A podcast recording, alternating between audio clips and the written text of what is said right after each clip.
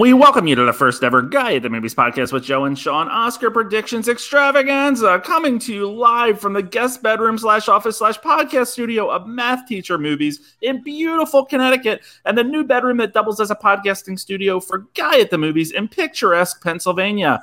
Buckle up for a wild journey through the categories as Joe and Sean take you on a trip to the movies. And here are your hosts, Joe and Sean. It's a wonderful night for Oscar, Oscar, Oscar. Who will win? We're getting to the ET theme. Ready? Oh no, this is that's entertainment. Good thing I control it. There it is. Sean, it's our first Oscar pod. Oh, this feels so good. Uh, it, it, really, you know, after a tough pandemic year, it's just lovely. Um, we've only we've almost been doing this for a year, and uh, it just like feels good to you know be like you know we we we've made it through this year of movies, this uh, challenging uh, year of movies, this way more challenging year of news, and it just, it just feels good to finally be like breaking down all of these Oscars again. I've been thinking about it all day. I'm excited. It is going to be a wild ride, I'm sure. Uh, I am very excited for it. So, why don't we get down to business and talk about how this is going to work? We're going to walk through each category, starting with writing, best original screenplay, and going all the way through to best picture. We'll talk about the nominees. We'll give our individual picks. We'll talk about potential snubs that we would have liked to see in the category, upsets that may happen. Uh, but we'll also, if it goes on too long, play each other off because we, uh, you know, well, I control the music, so good luck. Um, I think you're going to be the one that has to play me off more times anyway, so that's totally fine. Uh, so that is pretty much what we're going to do. We're going to have some fun, keep it loose, and talk through all this. Um, I feel a little bit of an echo in this new studio, but we're going to roll with it and let it happen. um, all right, Sean, let's go. Best original screenplay writing, and the nominees are Judas and the Black Messiah, Minari. Promising Young Woman, Sound of Metal, and The Trial of the Chicago Seven. Well done, announcer man. Back to you, Sean. All right, so um, what do we got going on here, Sean? Talk to us about this. These we're seeing five movies here that are also up for Best Picture. Uh, obviously, we have some major powerhouses in here. Everything from Aaron Sorkin, who is you know pretty phenomenal in terms of the the writer that he has uh, displayed himself as over the course of his TV writing career as well as film career. Um, and then we have newcomers. We have like Emerald Fennell. We have Lee Isaac Chung. Some major hitters there. So right now, uh, the for the longest time, the uh, buzz was going to the Trial of Chicago Seven for exactly what you said. This is Aaron Sorkin, an Aaron Sorkin movie about stuff that's important. Like, and it was a great movie, a great movie that people love to watch. But slowly that popularity waned and it went closer and closer to Promising Young Woman. Promising Young Woman is the kind of movie that people are starting to say, you know, there's going to be a lot of think pieces about this. People are starting to say, could it win Best Picture? Like, and they have those sort of like arguments there. It is edgy. It's very different. It is taken on Me Too in one of some of the most complicated ways that really no other movie has. And so, just for that alone, um, they want to award the Oscars and the writing body, especially, want to award something for a promising young woman. And mm-hmm. so, that's pretty much going to go uh, to this one. Um, in terms of the other ones, it's great that they are there. Um, you know, Minari might be another really, really like you know like outside pick. Um, Sound of Metal in uh, Judas and the Black Messiah are honored. Are it's an honor to be nominated awards. Um, interesting to see Judas and the Black Messiah here, uh, mainly because uh, that one, some of its criticisms were from its script. Like everyone said, these eight things are great about Judas and the Black Messiah, but we just had issues with the script. And so when I saw the script up there in the nomination, I said, I personally did like it. And so I was like, all right, good for that. Good for that being in there. But it was interesting that that uh, that caught its own popularity. Yeah, I think this is kind of one of those categories where you can see. I like what you're saying about Promising Young Woman and the Trial of the Chicago Seven being sort of the two that we're really considering. Minari maybe an offshoot. Um, Sound of Metal is a film that I think is going to win an award. I don't think it's this category. I think there's another category for it that we'll get to that is prime for it and it's most deserved of, deserved of. Um, but uh, I don't know. I'm I'm still not thinking promising young woman though. I got to be honest. I don't know. What do you What do you think take it? You think trial? My pick's trial. Yeah, my pick is trial. And um, your pick is My pick is promising young woman, okay. but I mean, if you're not going to do it though, go with trial. So we're we're both making the right calls. yeah, yeah. It's uh, my the thought process behind making my picks was really interesting, and it kind of gets into you know some of the oh god wanting to award everything in some way, like give everyone a trophy, uh, and trying to figure out where their best uh, their best chances are, so to speak. Uh, I don't know. Is there? No, that's interesting. I, I really like that because last year was a um, very interesting year for the fact that every single Best Picture nominee won something, mm-hmm. Except for The Irishman, and it lost 10 mm, and true. you know, you go through all those categories and you're like, oh no, this was better. No, this was better. No, this was better. Um, we have not uh, talked about The Irishman together. Uh, I damn the three and a half hour runtime. That thing's a masterpiece to me. Like I absolutely love it. Um, but but it was just unbelievable that it didn't even breach one possible win. And so to to like you know say that this is trial shot at winning. Oh wait, I got one more for trial. That's going to probably happen. But uh, there's one more in the bank for trial. But okay. this is this is another uh, trial shot at winning. Yeah, no pun intended. It is going to be um, pretty interesting to see what happens with that category. I think we're going to have this conversation a lot as we move through. But why don't we jump into writing uh, adapted screenplay and and the nominees are oh, and the nominees are Borat subsequent movie film delivery of Prodigious Bribe to American regime for make benefit once glorious nation of Kazakhstan. The Father, Nomadland, One Night in Miami, The White Tiger. All right. So, uh, with this one, it's kind of um, I don't know. I'm so all over the place with this. I gotta say that One Night in Miami is strong for me because I think that it is. Um, I think it's a good adaptation. I think it's a very, I think it's a very good film because I think that the writing is strong. I think that the story it's telling and the conversations it's having, having and the themes are really powerful and they're brought to life by the actors that were in it. But I just, I don't know that it has the oomph that I would have wanted it to have. I don't know if this is because I am I recently watched this movie and it's just so intense in my mind still to this day. And we have to talk about the casting for the follow up in a second. Um, but uh, the father, I think the writing for that is just phenomenal. Um, and looking at other films in this category, I I'm not saying they're not great films, but when you're talking about adapted screenplays, I do think that this one's going to take it. Um, I'm with you for the father, and uh, there's a few reasons why. Is because the father, like, basically, you know, technically came out in February. No one saw it until March or April, and this includes the screeners. Mm-hmm. Um, and so, pretty much, its momentum peaked very late, extremely later than any other one, and everyone loves it. Now, this is when they have to sort of scramble. And by the way, I talk about Oscar as like one person. That's not how Oscar works. but uh, Oscar is sort of scrambling and thinking like, who, do, who, how does, how does he win? How, do, how does the father win? the father has to win somewhere. Anthony Hopkins. Oh well, let me give it a bath. No, maybe we'll talk about that later. Um, but there's a few other things where the father might win. There's one other award I'm thinking of, but that one we got to talk about later as well. Um, however, adapted screenplay, there's not a standout. Um, and so the father could be the standout, and it's written well. It's constructed very well. It's you know this is one of the many uh, movies that were adapted from plays, mm-hmm. and really all of those movies adapted from plays did not feel like plays to me, and uh, that is due to the production design, that is due to the editing, that is due to other things that the father could win, but it's also due to the screenplay. I will say in uh, your uh, comments on One Night in Miami.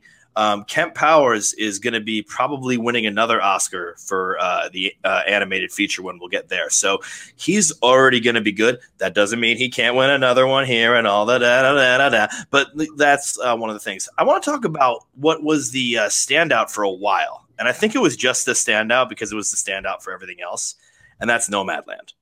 Um, and Nomadland is tricky because I don't want to join the crew of saying they were all they were all real people, so it's not really a screenplay. No, no, no, no, no. It was a screenplay. I personally think this film doesn't succeed in its screenplay. We've talked about it where that. this is not. I, I love this movie, but it's not a story. Like it is. It's Francis going from point A to point B in a van and discuss, like you know, sort of discovering issues from there. But in that regard, like Nomadland doesn't really work as a screenplay there. Um, I want to get well. So Borat is an interesting one of why it's there. It's not winning, obviously, but I, pr- I promise you, I will not talk about all five nominees every time. but Borat's interesting why it's there. Um, because it's just sort of like, oh, that is another one where it's a bunch of real people, but they still had a format and they still had a way of like, uh, like you know, turning that format on a dime the moment that the pandemic hit. And I think that was something that's a really that's good like, point. I didn't even think about that. and uh, this this morning, I have this as my final shot Friday today, where um, or uh, on uh, today, Friday the sixteenth, because I know this comes out later. Um, but uh, I, uh, where it's uh, you know the two of them sort of like you know em- embracing at the very end, and it's like this was like one hell of a story, probably more than the typical Borat. A So I'm journey giving for them. And so I'm, you know, I obviously would pick something else, but you know, some people wanted to cry that one right away. And I'm not even going to talk too much about it, but the White Tiger is kind of awesome, and I'm psyched it's there. Go White Tiger! That that movie was great. uh, I am on board with everything that you said. I think it's kind of interesting too that we just found out yesterday that we're getting um, a release of some unseen footage from Borat, and I think that goes to speak to them trying to craft something uh, around uh, what they had. When you're right, they had to completely change a lot of it. Right. Um, the, the you see that in the film. That's part of the film where they're like, yeah, there's a pandemic. All of a sudden, he stops and there's an empty road. It's unbelievable. Yeah. Um, but that, uh, just to talk about that real quick, that uh, film or that release on Amazon is going to be called Borat Supplemental Reportings Retrieved from Floor of Stable Containing Editing Machine. Even when it's stupid, it's great. I know, I know. It is so great. Uh, can, because we mentioned the father, I do want to talk about uh, the Florian Zeller's follow up, which is it's not a follow up to the film, Mhm. but it's another adapted screenplay uh, called The Sun, and it's going to star Hugh Jackman and Laura Dern. Like, if there is any way to get me to like get naked at a movie theater and like make love to a chair, it is that casting because that is a wonderful pairing. And the story is, you know, Laura Dern is playing the ex-wife of Hugh Jackman. Uh, she pops up with their very troubled teen, and it's all about like that dynamic and stuff. I can't wait. I mean, God bless you for now wanting uh, all of our uh, viewers to want theaters closed for the next.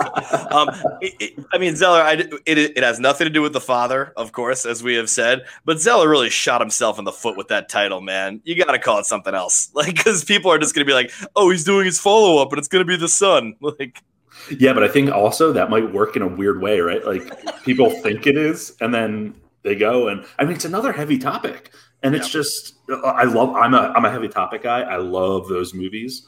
Um, so I'm very excited to see what this this looks like, and I also am just very pumped for that casting again. I can't say it enough. Laura Dern, I absolutely love. Hugh Jackman, I absolutely love. Um, I may or may not have been getting a drink last night and got into an argument with someone about Hugh Jackman. Stemmed from The Greatest Showman. Um, this woman at the bar said uh, that's uh, you know, The Greatest Showman was crap and they all lip synced and it was just terrible movie. And I said, well, that's your opinion and your opinion's wrong. Um, and so, uh, but then we got into Hugh Jackman and um, we were talking about his looks at first and then talking about his acting. And they also said that his acting was really poor, at which point I paid my tab and left because I don't want to be associated with those people. I think we need to do a Hugh Jackman retrospective because I'm I'm I'm curious to see because I I don't want to disrespect him with his acting, but I like you know just now when I was trying to think of like greatest performances, I was like I don't know exactly what I'd go for now. I I would need to like explore this further because I mean I, your one would be Greatest Showman, I think, right? But maybe. I mean, but like, I'm not totally just saying because he, I don't know that he's the greatest actor. I don't, I'm not saying that. Yeah, but he's the most energetic and i think he's mm-hmm. extremely talented with the different types of roles he can take and the different types of energy he can bring to whatever the story is. And that goes for film stage uh, as well as um, uh, what was i just thinking? Film stage and i mean music obviously right? Yeah. The- and uh, well stage again but uh, like his TV. tour his touring uh, he did i saw him live twice in one year. Um, but uh, his tour was just so much fun, and it was such a just I don't know. And then Keala Settle came out, and I like wet myself. It was great. I, I will say actually to bring it back to the uh, Oscars, his um like and people just forget about it and they're like, who could ever host the Oscars again? Who could ever do it? His Oscar hosting job was, and no one disagreed, was amazing. Yeah, he did a great job. it was like fun, charming, great music. I mean, really great. Like, Yeah. oh man. All right, let's talk visual effects. And the nominees for visual effects are Love and Monsters, The Midnight Sky, Mulan, The One and Only Ivan, and Tenet. Talk to me about this one. Um, I know what it's not going to be, and you're going to be very surprised to hear what it's not going to be. And maybe it is, but Tenet has been uh, like pretty much like, and I heard it came back, but was pulled for a while from Warner Brothers' Oscar campaigns. Why? Well, I mean, Nolan and uh, Warner Brothers aren't exactly best of friends right now.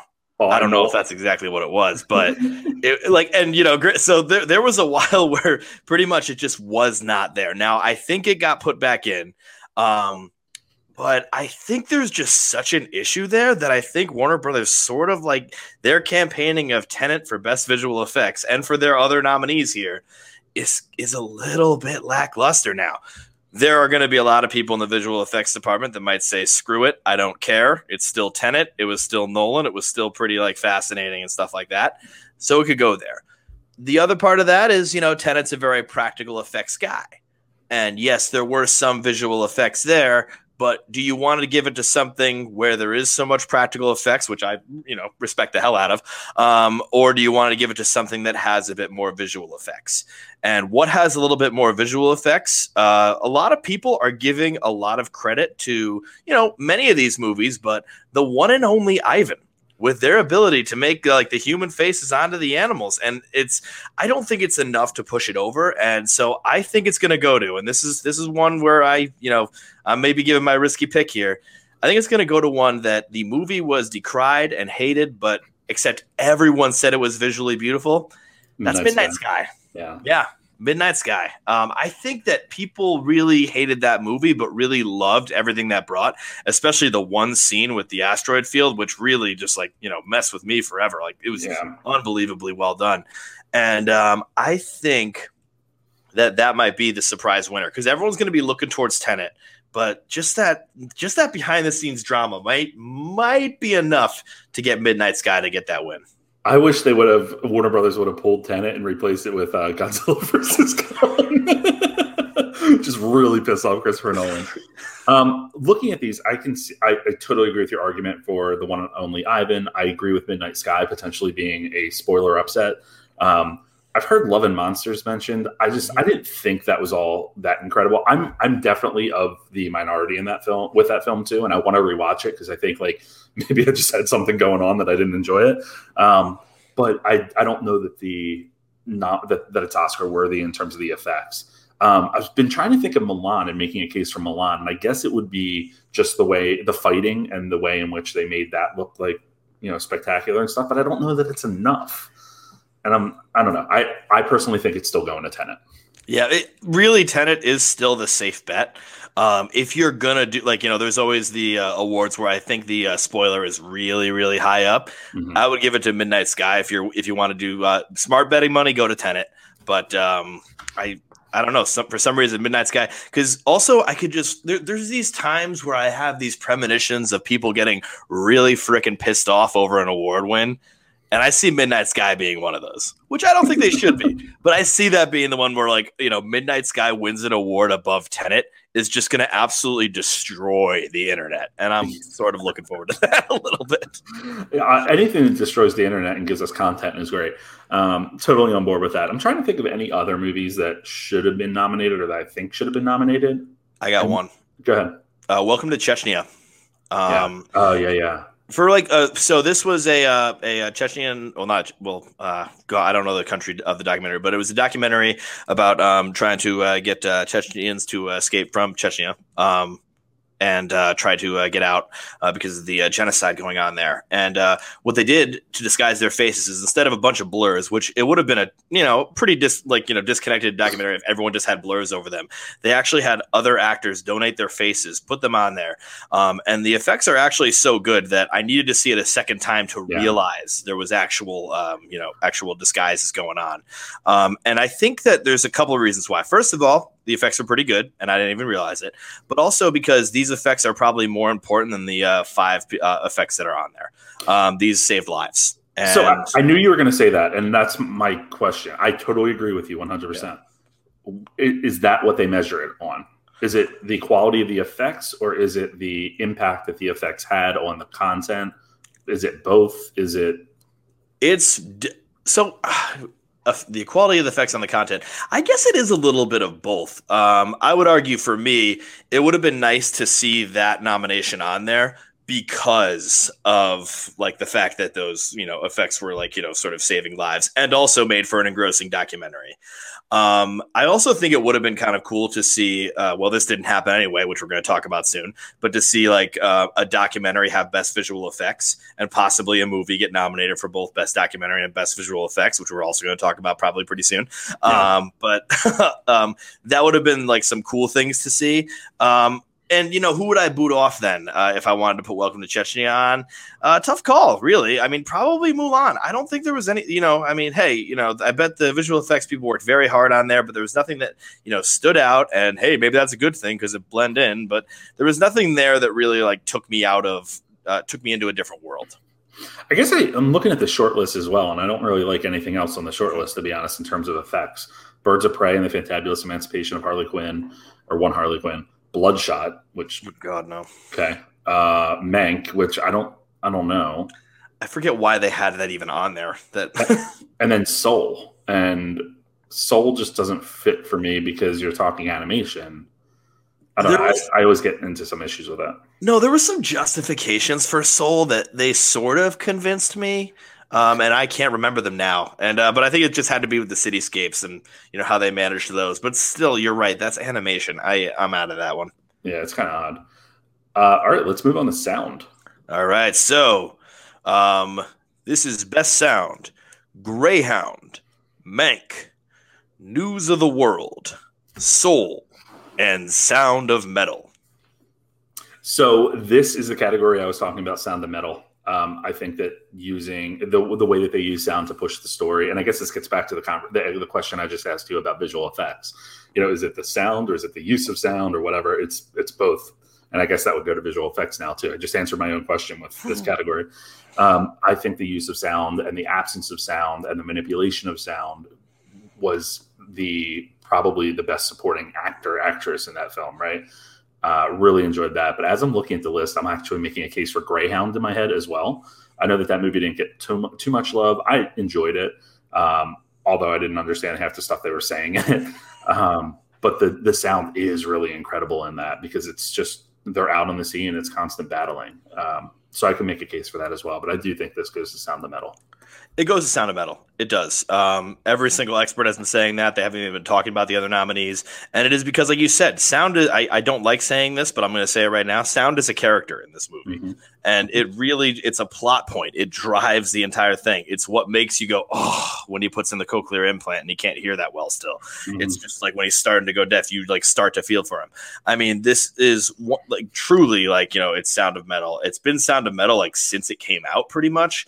Um, to just quickly talk about the other nominees, Soul is on there basically because it involves music, um, and therefore anything that involves music always ends up in the sound category. Um, News of the World, really great gunfight, really suspenseful. Mank, not a, oh oh actually I know exactly why Mank was in there, and it's a very interesting situation. So what they did with Mank, and we're gonna still decide if this was necessary or not.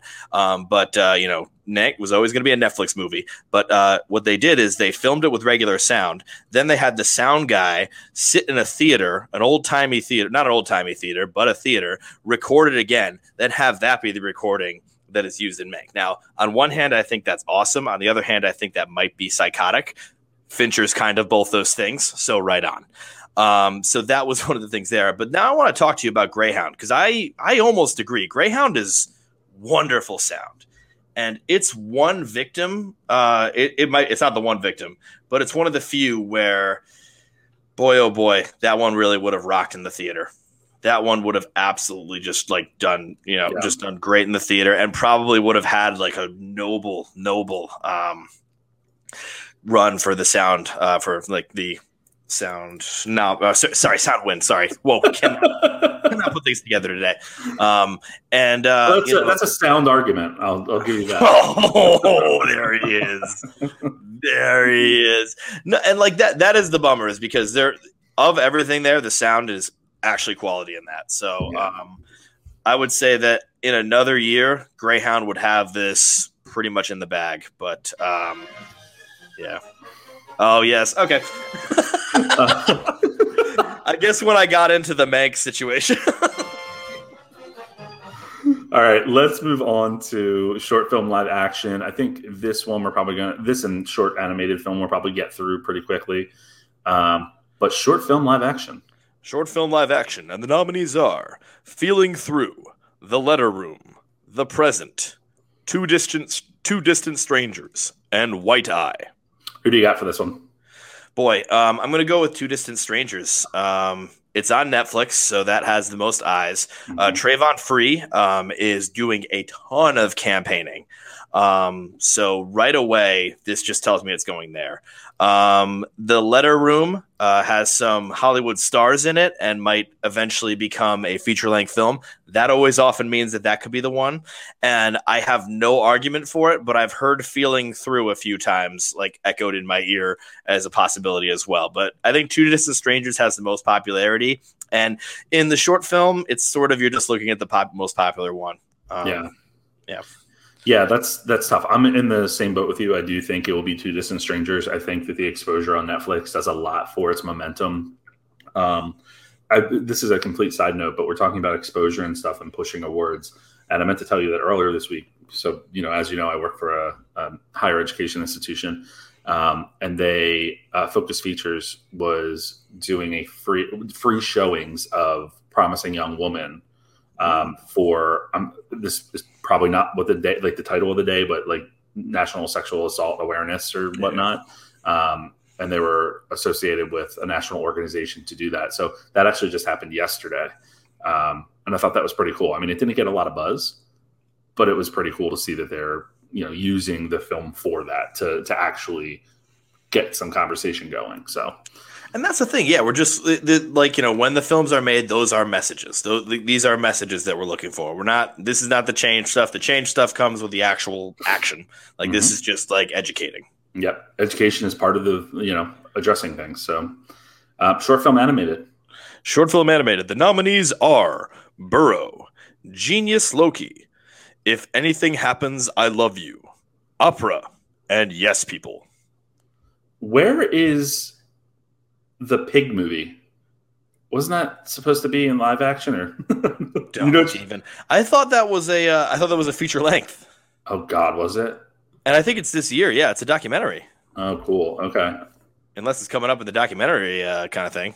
Maybe. Oh, the documentary one is going to be different. It's going to be near documentary on the list. Oh God. All right, we'll talk about that then. But what do you got for this one? Um, I got for this one um, a devastating short film called "If Anything Happens, I Love You." Oof. Um, this is uh, this is once again the Netflix bump. Um, and yet there's others on here like Disney Plus has Burrow. Um, so there's a few other uh, different ones available.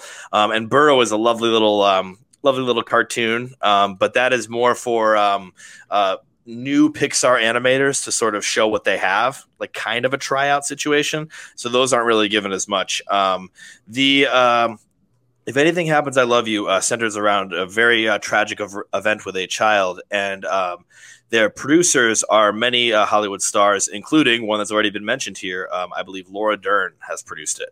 Um, now that doesn't mean that like just because you're a Hollywood star, you get an Oscar for, but also that means that you probably know a lot more people, can show a lot more people, can get it around to a lot more people. And so, uh, if anything happens, I love you. It's a great um, short film that is animated. Um, it is also devastating, but um, that will be that will be winning uh, probably by a landslide. Yeah. I that's okay. That's interesting. I am not as familiar with all of the um, ones in this category, to be honest. Um, I did think that Burrow might get that Disney push. Mm-hmm. Um, I just feel like they sometimes the Oscars have such a hard on for Disney, um, and especially like Pixar seems to do pretty well, and that's why I think Onward even got nominated right for uh, best animated when we get to that. Uh, but I, I like I, I, at least know the content of um, yeah. the uh, if anything happens, I love you, and I've seen pictures of the animation, and it just looks very unique. And I think that's the thing that can beat Disney. Um, not that it's like the goal to always beat Disney in this category, but it is because be. Disney always has their, you know, uh, for before Pixar um, uh, short film that will often win. And yeah. so you have to wonder what can beat that. There is, um, I cannot remember the title, but it's like a letter uh, from the sun to the moon. Um, and that one uh, was like this, like uh, this guy talking about his father the whole time. It was like a 20 minute short film, and uh, it was it was unique animation. Last year was Bad Hair, which oh my goodness, that was Sony Pictures animation, and they took on something like you know important and symbolic and pretty damn beautiful. And that's how they took on. I don't know if Disney was up. Uh, there was a Disney film last year that was um, against it, but if there was, Bad Hair took it down. Yeah, Bad Hair was so good. Oh, oh God, I love I love that. Let's talk production design. All right, production design. And the nominees are The Father, Ma Rainey's Black Bottom, Mank, News of the World, and Tenet. Who do you got for this one? God, this is a really tough one. It this might be one, one, of the t- like this. You know, we're we're going to talk about best actress soon. This is pretty close to like tough on that. Um, I will say that the most popular, the most popular is Mank. And I think they kind of just want to give Mank some technicals and say, like, hey, Mank, you got your technicals. You, you made you made your crazy Hollywood movie. You got your technicals. Um, I would be okay with Mank winning this. Um, now, this is where I talk about some of the other ones. News of the World, I think, deserves to win this. Tenet, it's kind of cool. It's on there. I like that, like, because there's sort of a world around it. I don't think it has uh, enough room. Um, the two that really should are the two that are plays and we talked about that because that the production design of movies based off of plays make them movies instead of plays. Um, so ma rainey's black bottom terrific production design. And you know there'll be people out there, out, out there that say it's only three sets. But those three sets sort of are used all around mm-hmm. 360 used every part of it. So that part I, I don't subscribe to that. And the father has the production design that whew, that one is just absolutely unbelievable. Well, I didn't even think about that with the father. The changing of the uh, the kitchen and mainly, I think, was used mostly. um, I, I, go for Ma Rainey here, and yeah. because I think with production design, you're talking about art direction, if I'm not mistaken, and I think that the use of everything in that film, from colors to staging to uh, the the different the three different sets, if not a couple more. You know, I mean, you arrive outside to the, you arrive with the movie outside, you leave the movie outside.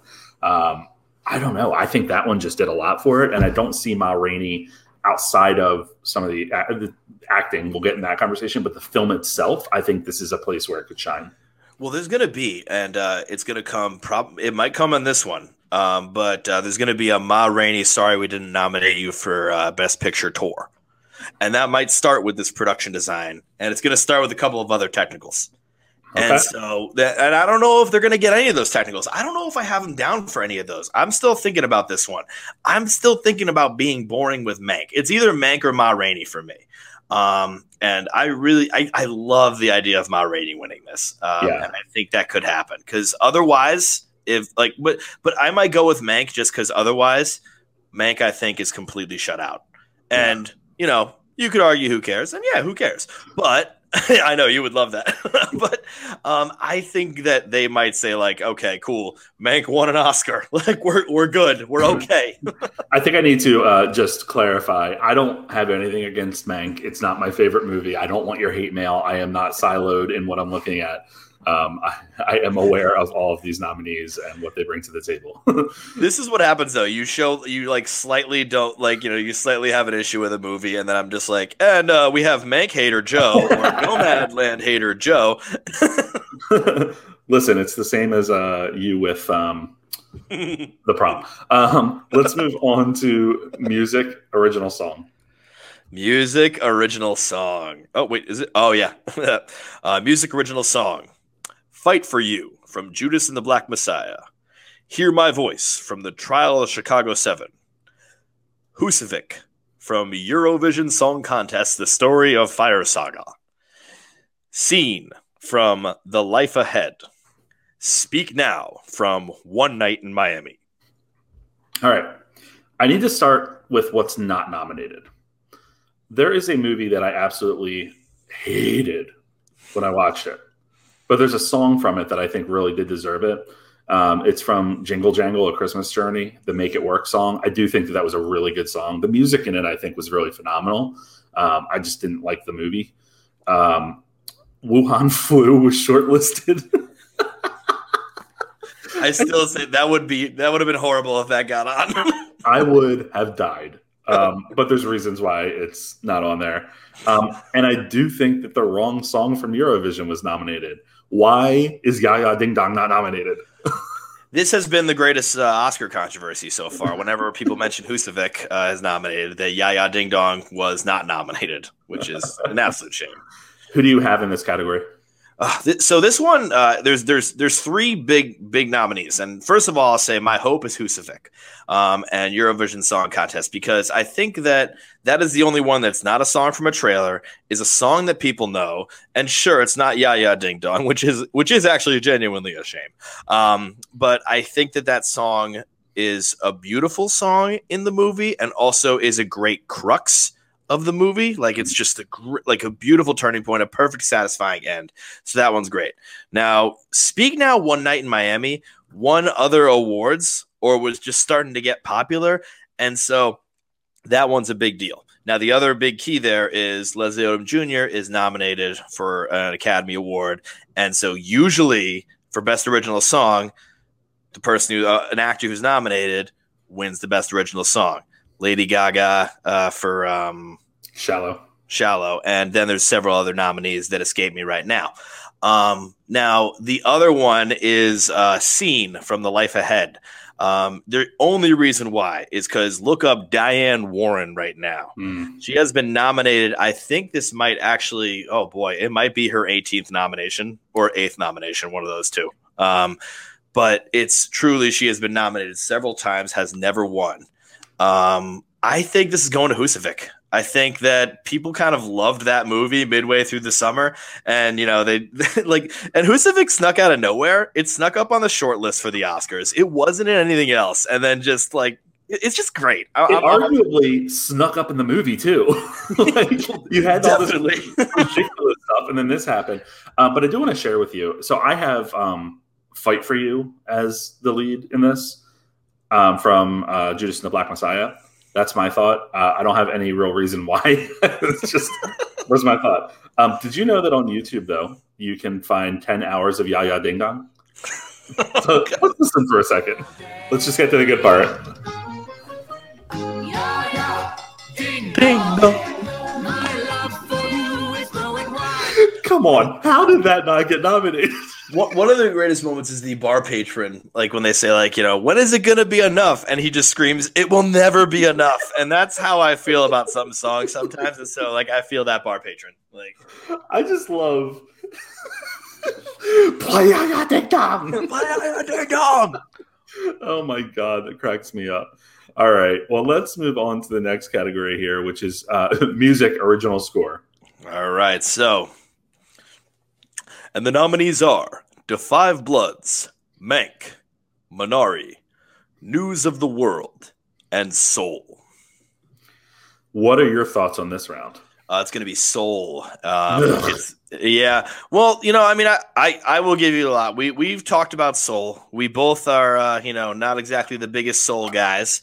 Um, I will say the score is pretty good in that. It is. It is. Yeah, I'll give him that. Um, you know, the only other one I well, this it's very interesting because uh, Trent Reznor and Atticus Ross are uh, nominated for both uh, Soul and Mank. Yeah. Um, so I mean, you know, they could win in one of those two. I personally think Mank is a better score.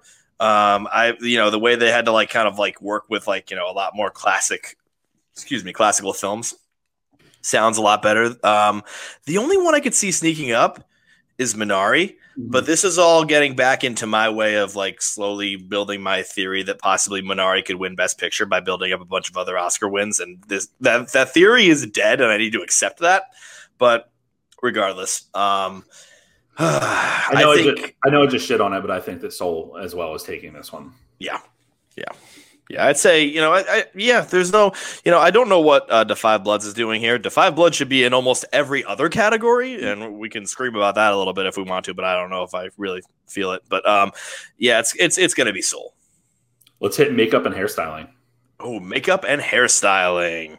Um, and the nominees are Emma, Hillbilly Elegy, Ma Rainey's Black Bottom, Mank, and Pinocchio.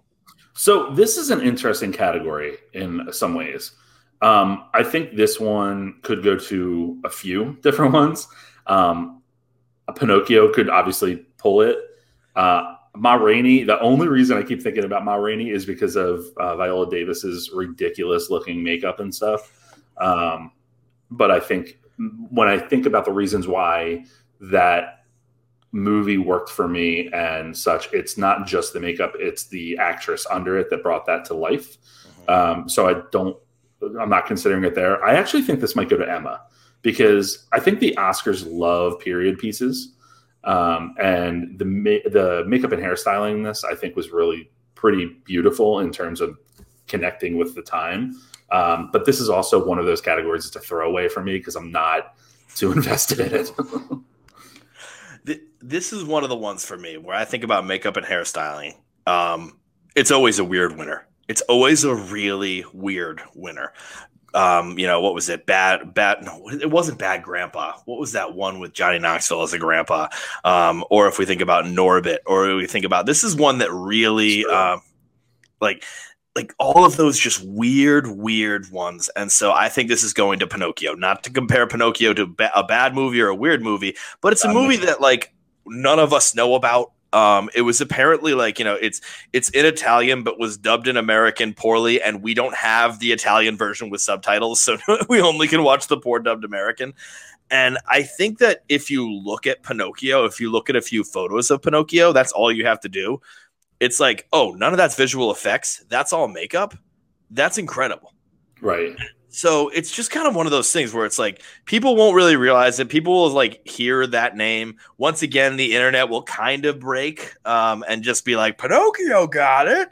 Eh, eh, but that is that that's what it's going to be. I think it's going to be that. Now, Ma Rainey's, I think, is the, another safe bet. Um, and will be part of the technical awards we should have given you best picture show. But um, it's one of those two. I think I, Emma's an interesting pick, though. I like that one. So I, I need to change that up actually because I wrote this down wrong. Um, I do think Pinocchio takes this one. I think when we get to mm-hmm. costume and hair or costume design, I think Emma has a very strong chance there. I think in that one, we'll talk about it, but I think it comes to that between that and Mulan for me in that round. Yeah. Um, go ahead. Sorry. I th- well, I think that was it for me. But yeah, I think there, there's a lot of these that are going to be. I'm going to be giving it to something else except for Ma Rainey's and then that will be well that's not terribly fair. Will be a lot. It'll, it'll, go between that and, and Ma Rainey's and also I want to thank my agent. Let's do international feature film. International feature film. And the nominees are another round better days collective the man who sold his skin and Quo saida. There's no way this isn't another round, right? It's another round. It's another round. Um, if someone wasn't paying attention at all to movies or Oscar season at all, they could just be like, oh, that one got a best director. So that yeah. one wins. And, you know, that's a very shallow take. But other than that, it's also just that's what's going to happen. Yeah. Um, another round has been, well, you know, unfortunately, with the exception of Collective, was the only one seen by me, was probably the only one seen by many people. Mm-hmm. Um, I will say, um, and I probably butchered the pronunciation, but I've heard that uh, Quo Vadis Aida is exceptional. And when I'm in the mood for another foreign film, I think I'm going to be checking that one out because I've heard it's I heard it's really good. I like um, you have to gotta, be in the mood. I'm the same way. Well, in the mood for another foreign film is me like you know saying, "Am I going to not look at my phone for two hours?" Because that's going to be tough. Like yeah. you know that's going to be a tricky one. Um, yeah. But I would say, yeah, this is another round. Um, this is the end of its victory lap. Very deserved. Very well deserved. I will shout out Collective. Really cool documentary um, really great movie. I love when a documentary also gets a foreign film so that when i see it i could like seem like somehow twice of a douche but like it's just like that's exactly like what i'm looking for. Yeah. All right. But, but that's me. It's gonna be another round. All right. Let's hit uh, best film editing. All right. Best film editing. The father. Nomadland. Promising young woman. Sound of metal. And the trial of the chicago seven so I think what's interesting about this category is that for so long it was a predictor of Best Picture, um, but it's it hasn't been in quite a while. Wow. Um, yeah. So with this one, I have a few thoughts. Um, Nomadland, I don't know in terms of editing. I don't. It doesn't stick out to me, and this is obviously a pedestrian take on probably what the you know the voters and the Academy are looking at. But Nomadland to me wasn't anything special when it came to editing. Um, Promising Young Woman, I actually think was sloppy in the editing, to be quite honest. Um, the father I could see. I think that like the editing with the transitions between like what we're seeing, what he's seeing, that type of stuff was great. Um, Trial of Chicago Seven, editing wise, I don't know. I think Sound of Metal would take this one, in my opinion. Ooh, you like a Sound of Metal win? I I, I like that. I, do. I think I think I like that because Sound of Metal sort of edits with its sound. Mm-hmm. Like sort of like, you know, there'll be moments where, you know, they'll he'll be around the dinner table not being able to hear anything. Then they'll cut far away and they'll be there and then they'll cut back in. So there there are some really interesting um, which I think is unique, right? And I think that Mhm. that's that's why I like it because I think it broadens the category a little bit more. And here might be the problem is they may not look at what's unique. Um, I really do like that pick though. Um, I am going with, uh, you know, I'm just gonna say, yeah, I agree with you with Nomadland and Promising Young Woman. Nothing big there. The Father, I think, had sensational editing, and if that wins, it shows how far it moment. It's excuse me, its momentum went. And like you know, just because once again, this had very late momentum because it came out like yesterday, so it's a little bit tricky to try to pick that up. But that if that had a couple of months, it could have had some fun. I'm going with Trial of Chicago Seven, and I'm going for it for a scene that just will stand out completely, and it's Eddie Redmayne's speech that he mm. makes. And um, it goes back and forth between uh, Rylance practicing uh, cross examining him, um, then going back to the speech, and then going back and forth. Now, it's a very, oh, I'm about to use this word, just like cut me off when I use this word, just like, like find a new podcast host. It's a very pedestrian type of scene, but it. I just said that five minutes ago. Is that a knock on me? No, did you say pedestrian? I didn't realize you said I said a pedestrian. few minutes ago. Oh, look at us. I think, Anyway. all right, everyone shut this off. Um, so it's a very pedestrian editing scene, but it works and you are energized at that moment in that scene. You are really going for it. There's a lot of emotion kicking in. I think there's a few of those. There's one moment, the Take the Hill scene, I believe, does the same thing. Mhm. Um, and once again, yeah, it is just going back and forth to two different scenes, but I think it's placed properly enough that it works. It also has the worst editing when they fade out on uh, on Sacha Baron Cohen when he's like, "I haven't been on trial for my thoughts before." Why would you have a fade like that? That like, Yeah, questionable. but you know, regardless, that's how they decided to make that part of the movie. I think with all of that, and then also this might be the thing where you're right. This isn't a predictor of uh, Best Picture anymore. But now it might be a way of like making up for not giving that kind of film Best Picture. Yeah. That Yeah. their way of doing it. I, I mean, and I do wonder how much that plays into the voting. If if you're looking at all these categories and you're thinking like, well, it's not going to win this, but I still want to recognize it somewhere, Yeah. then you likely. And we're not talking about Oscar. Yeah. we're talking about all the individual voters. But I do think that that plays into it a lot with the individual voters. To be quite honest. Well, it is because like right now, like these guys are all these are all film editors that are voting for this category, Mhm. and then just everybody votes for Best Picture, and I think also like Best Animated or a few other like you know like ones that are there. But um, so these are all these be- best film editors that said, "I heard Trial's not going to win," and I mean it's pretty okay. Like I, I I don't know how they're all thinking, but that it's might pretty be okay.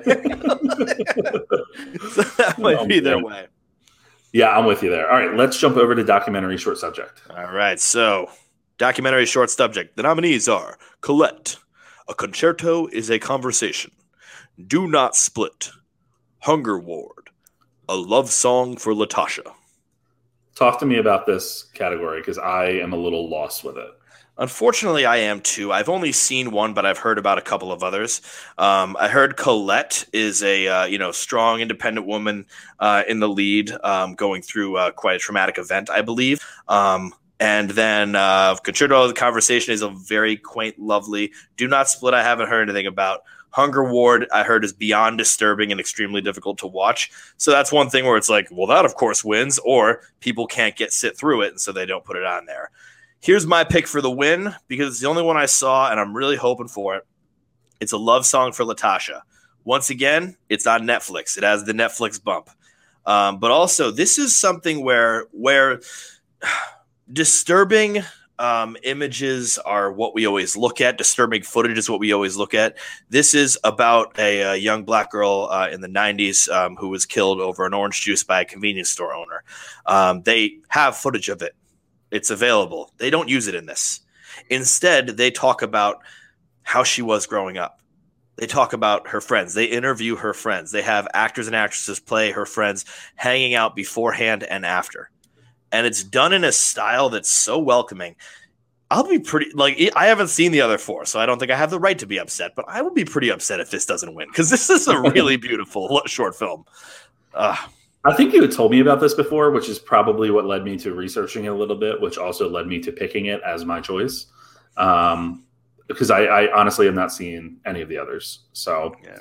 um, I, I, want to because I feel like with these short subject documentaries and even the animated shorts, we get a lot of, um, I think it's shorts in general, to be quite honest. You get a lot of uh, specific topics discussed that aren't necessarily always tapped for larger features. Uh, and I, again, love that. um, documentary feature. All right. I'm going to try to do this in my announcer voice, but I might break a second. Documentary feature. And the nominees are Collective, Crip Camp, The Mole Agent, My Octopus Teacher, Time. So, my octopus teacher's winning this. Um, unfortunately. Um, I, but I have to be honest, I'm going to talk about a different movie here Time. Mm-hmm. I didn't love Time. Mm-mm. I really didn't. I, I mean, I thought it was a good documentary. It was fine, but the way that people were talking about it, I just, I don't know. I did not have the same. I didn't. I didn't feel the same. Uh, I don't know. When you're walking away from a documentary and you're feeling very empowered and like you're ready to like you know really think about and research and you know dive into a topic, I didn't get that here. No, I think um, we just talked about uh, you know to preserve the shorts, have the shorts, all that stuff I wonder what time would have been like as a documentary short. I feel like it would have been able to capture some emotional impact. I agree. Um, and yeah, so I'm going to sort of talk about this for a second because my octopus teacher is winning, and my octopus teacher is winning. You know, it could be because of the Netflix bump, it could be because of mass appeal. A lot of people have just been saying this is um, this is a great like you know lovely movie, a lovely movie the problem is a lot of people like to watch nature documentaries, and that's fine. Those people are lovely people, and they're the majority of the population. So I can't exactly slam them because for wanting to watch a uh, nature documentary. But nature documentaries are nature documentaries. They're just that. Animals uh, hunt. They sometimes get hunted. That's there's not a lot of you know conflict. There's not a lot of humanity there. And they brought in a human that just fell in love with an octopus, which I, I just I, I couldn't really you know care care quite less than. Um, don't you reach for that music? Um, I can't wait to tell you this. Go ahead.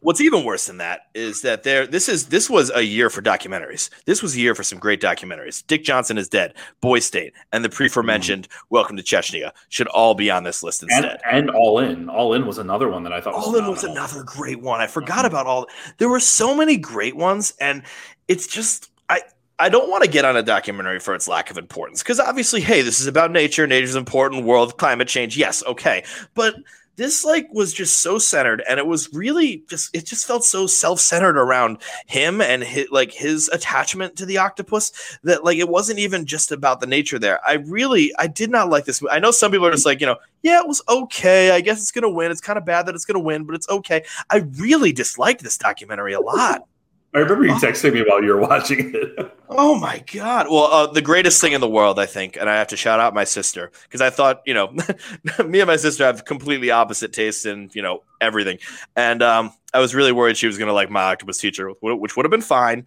Um, but uh, you know, she texted me just like, you know, we we got ten minutes into the octopus program.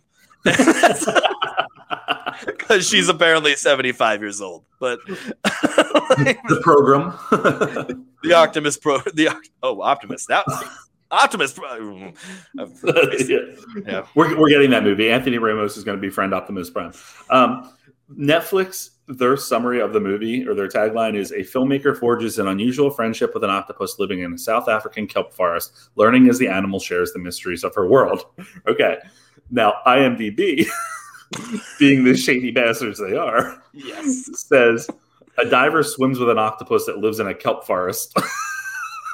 off the coast of South Africa. That, actually, I love you, IMDb. I've hated you in the past, IMDb. I love you again. That's wonderful. Come on, I, that's shady. I will. I will say, um, there's also like you know the, we we mentioned the few documentaries that were not nominated that quite should have been. Um, there's some great ones that are nominated as well. Crip Camp is a really good documentary. Now that literally like you know was released like just before the pandemic started. So of course that one's not going to really like you know get there.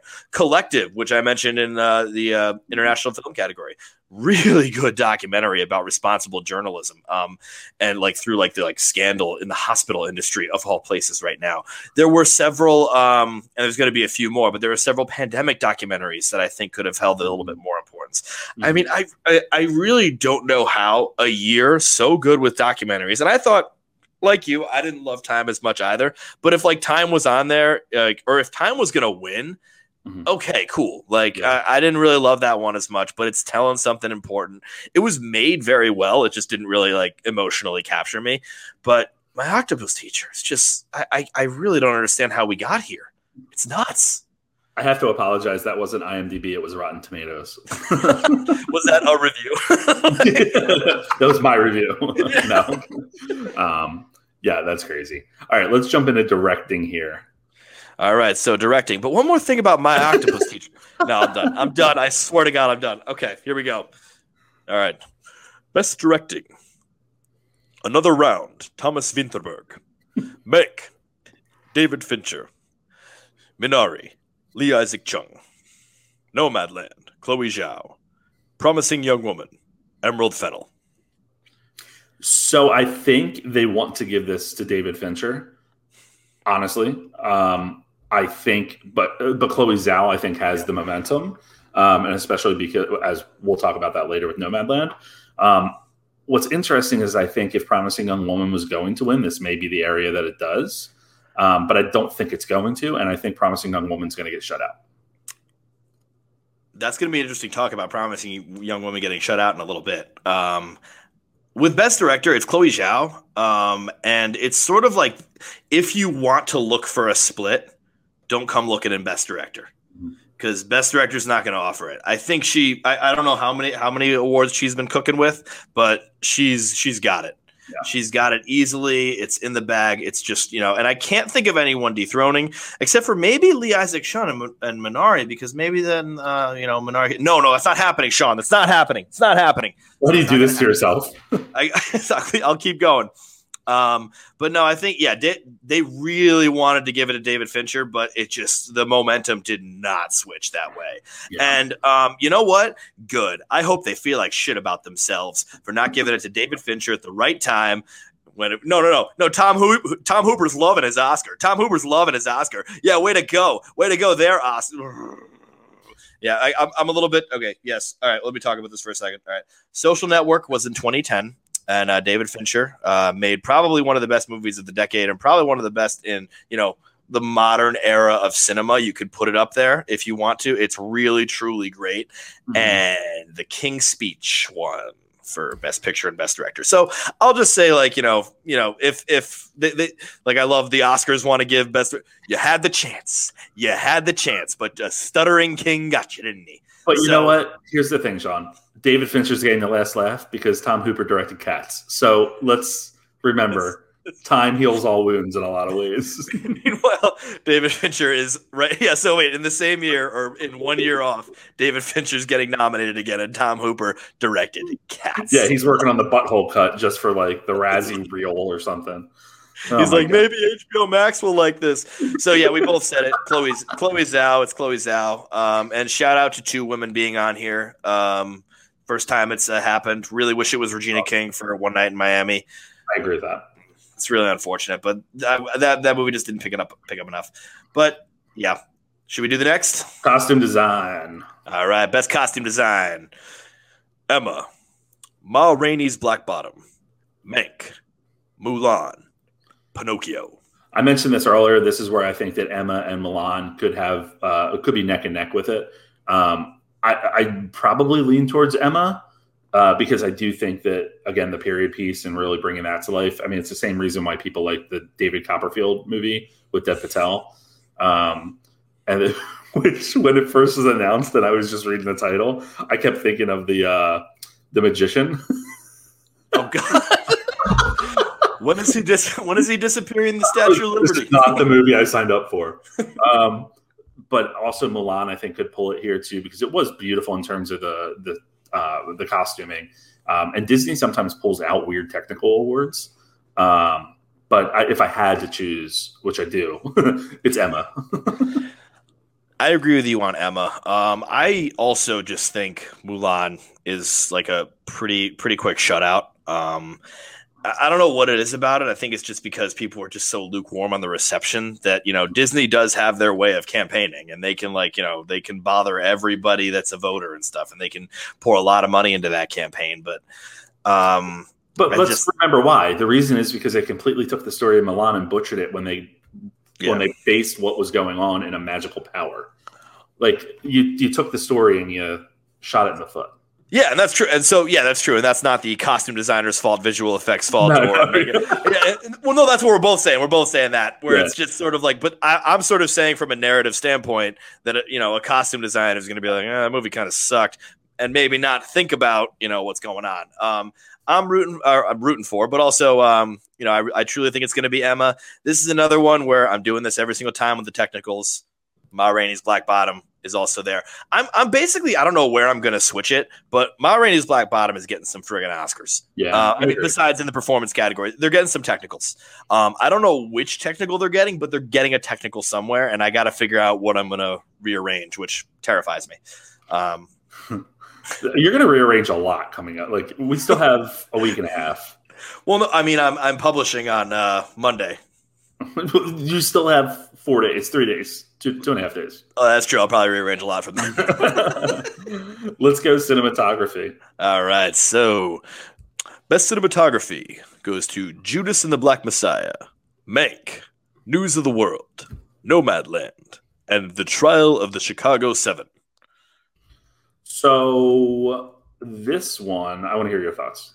What an unimaginative list. I mean, some of these are good, but I really, you know, and boy, this is such an unimaginative. I can't even say like what could, should have been on there or what else could have been on there. I won't get into that, like because I just can't think of it off the top of my head. But the fact that it's mostly like Best Picture nominees and stuff, I mean, I'd love to see a Ma Rainey on there. I'd love yeah. to see, you know, I mean, because w- when you're when you're doing something like you know in the 20s when it's super hot, you, look, get get like, come on, like get get that going there. But um, the you know, sweaty always has good cinematography. But anyway, um, what do I have for this? Um, so for the longest time, uh, just like a lot of these, it was Mank, and it was because of a stupid reason. And the stupid reason was it's black and white, so the cinematography must be amazing. I will say, even though it's black and white, the cinematography is amazing in Mank. However, the reason why people love Nomadland is for maybe many reasons, but one of them is that it's absolutely beautiful. And I think it would be pretty crazy for that one not to be on there. Now, you know, what else could compete? Boy, it's really either Mank. It would be really cool if Judas and the Black Messiah could like all of a sudden just like just show up there like nothing, like a pro wrestler, like just coming in out of nowhere. Um, but I think this is going to be going to Nomadland because this is where we start start to have to build awards for Nomadland because it's winning that Best Picture. So we got to start, you know, building up those awards for it, and this will give it, I think. Well, we'll talk in a second.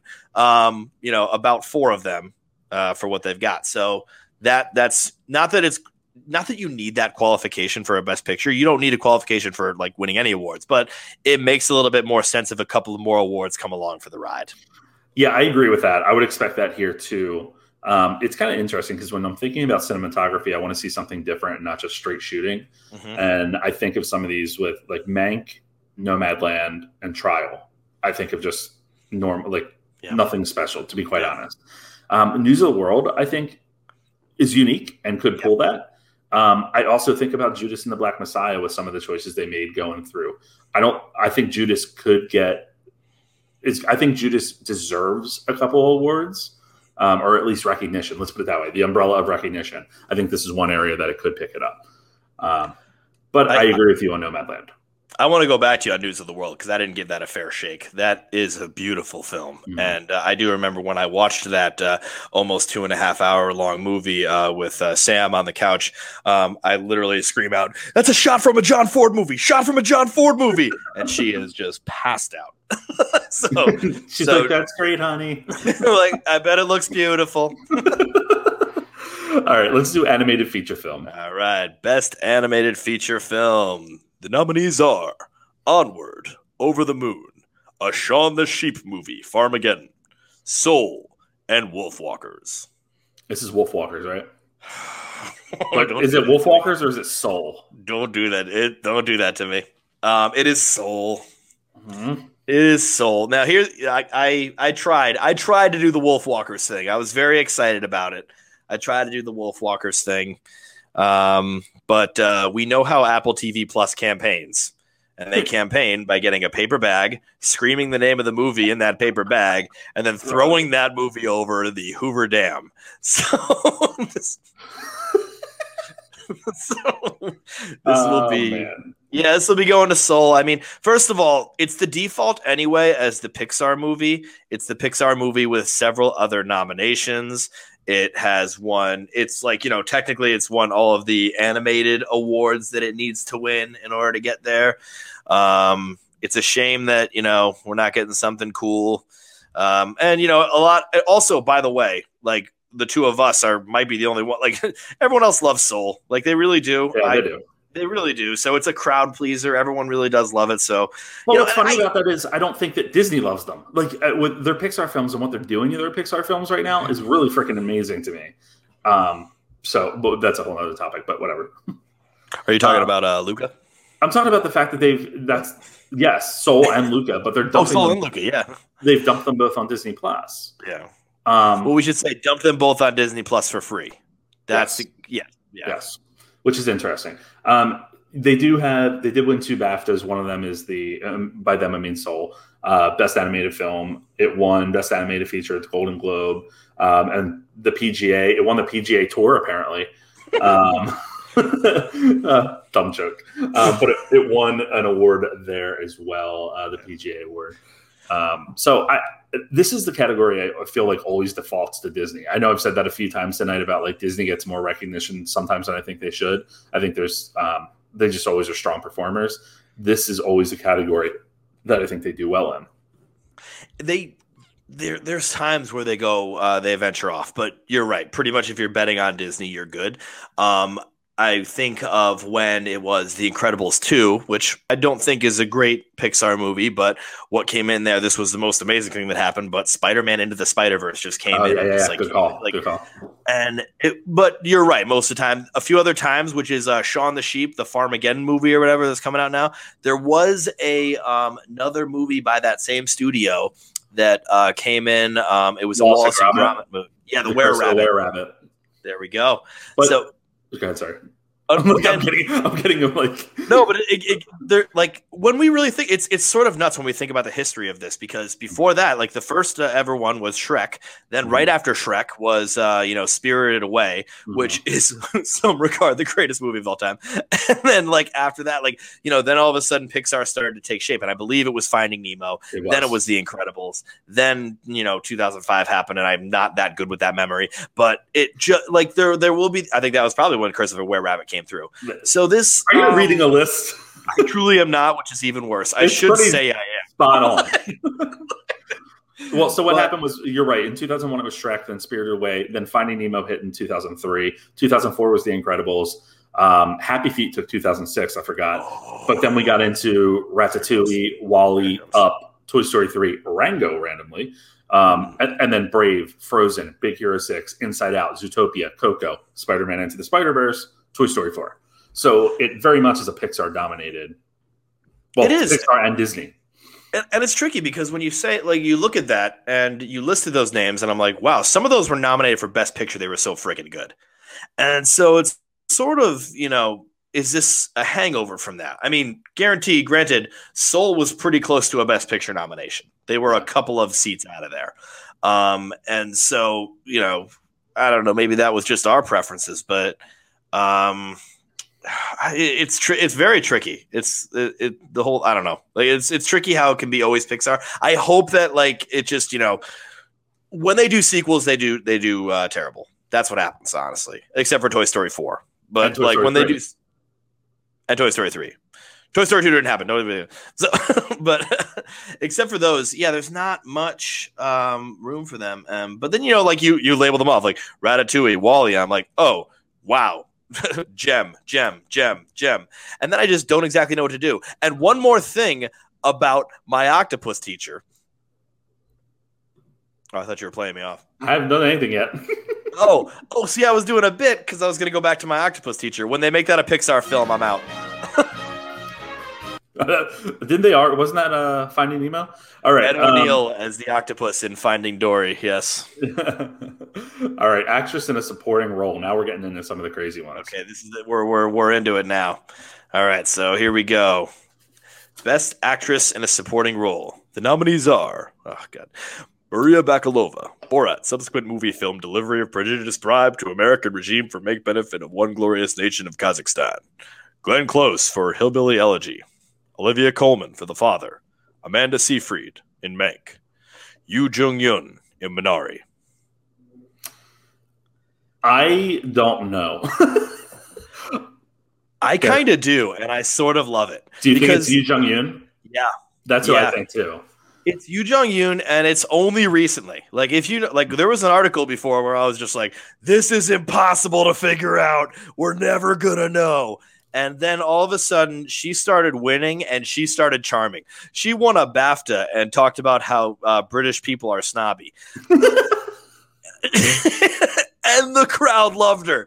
I mean, really, like she is, she is loved. Like you know, she's crazy about it. The other nominees, you know, Maria was like you know hot for a while, but she lost a little bit. Glenn Close. What what happened with Glenn Close is people started to say from we have to give it to Glenn Close to we can't give it to her for this. We can't do that to her because then she has the mark of hillbilly elegy on her for the rest of her life, and that just won't. She work. has it anyway. Let's be real. Okay, we can all forget about it in our next film and give her an Oscar soon. Come on. Um, and then you got Olivia Colman for The Father, recently won. You know, it wasn't something that like absolutely. I mean, it's it's amazing. Of course, it's a great performance. It deserves the nomination, but it's not something where you could win that like that close to each other. Um, then you got Amanda Seyfried, happy to be nominated. And then you have uh, Yu Jung Yun, who like puts in this like very like upbeat and yet also complex performance. Not to mention, this is the big reason why you know I have her on here is because Minari is not going to win Best Picture secretly somehow, and Minari might not get any other Oscars, and so pretty much this is going to be the situation where it's like, how do we honor Minari? Yeah. Let's honor through Yoon Jung Yun, and th- it, it's it's sort of I don't know why it took so long for this to be clear, but it's kind of a no brainer now that I think about it. yeah, I'm right there with you. I'm excited for it. I think um, the rest of them, I agree with you with Glenn, Glenn Close. I think Olivia Colman um, could make a push, but I don't mm-hmm. think she has. I mean, like the time to make it has probably passed. Um, and Maria Bakalova, I think it's just really wonderful that she was nominated, to be honest. Um, and that we're going to see a lot more of her because she's she's in a new movie coming up. She already uh, has been signed by an agency. Like she really put herself on the map with that, and for that, I do really credit um, Baron Cohen. Her uh, her talent is incredible in that. It's not just that she was very funny and that she like did some comedy there. Her interview with Rudy um, she didn't know how safe she was in that situation. Yeah. She was a character pretending to play another character while also trying to like you know handle two different like sides of emotions, and then start to draw something else out of an actual person. This that's not you know, and yeah, Sacha has been doing that for a while with his goofiness, but not to the level that Maria was able to do in that scene. It's it's kind of like she deserves this nomination without a doubt. Yeah, that's a really good way of putting it. I didn't even think about the the risk she took in all these or in the all the scenes, I should say, like the entire movie. Jesus, um, that's just uh, it's this is a complete side note, but it's just wild to me. Like what, what he does to make a movie. Um, I don't know. I mean, he said he's done with it, and I'm like, I don't blame you, dude, because you've almost died a lot, multiple times, multiple damn times. Excuse me, as I cough into the microphone. Ah. Um, so while you're about to do that, we're about to do best actress. I have to pee. So there, yeah, you choke you choke that up, and then uh, go for it. This was a banger. What is this? Chim Chim Tree. Are you doing Mary Poppins hits? no, it's all part of the Oscars. Wait, can you not hear it? No, no, I, I think you took it off me. I'm really just confused. Here. We're gonna live forever. Here we go.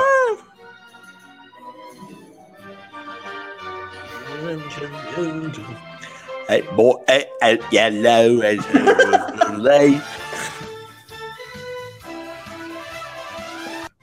God, what the hell is Soderbergh gonna play? Mm-hmm.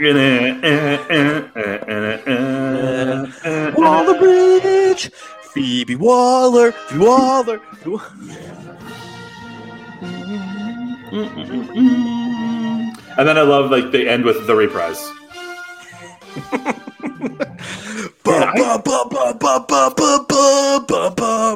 Forgot how much I loved the Oscar music. Um, all right, let's jump into actress in a leading role. Okay.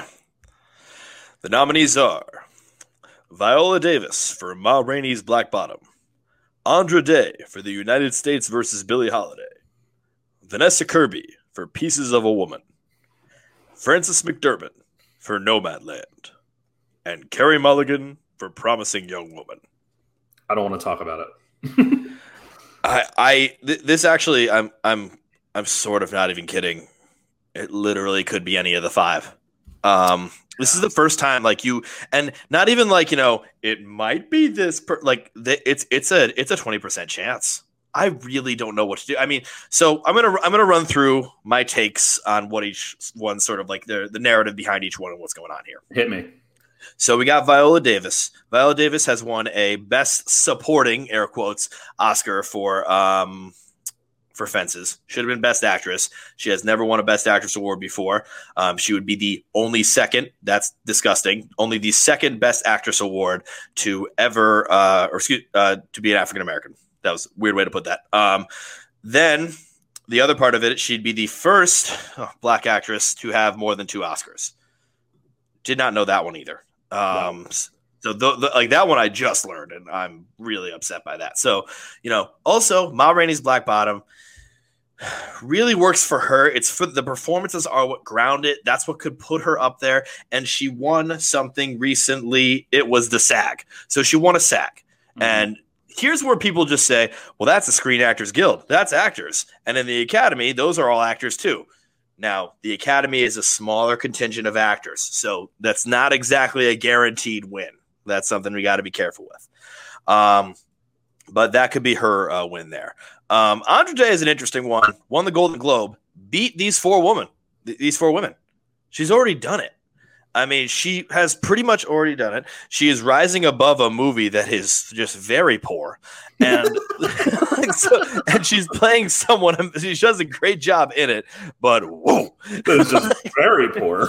and so like there's this chance where like you know when you have these uh, four much more famous women you say to yourself well we can't figure it out so let's go andra that's my like you know theory on her here's the fun theory for vanessa kirby um, everyone else has won different types of awards at different moments of the and she hasn't won anything yet so vanessa kirby wins the oscar and that's a completionist story right there yeah there's joe i gave you something buddy you know, I absolutely love her performance in that movie. I absolutely loved it.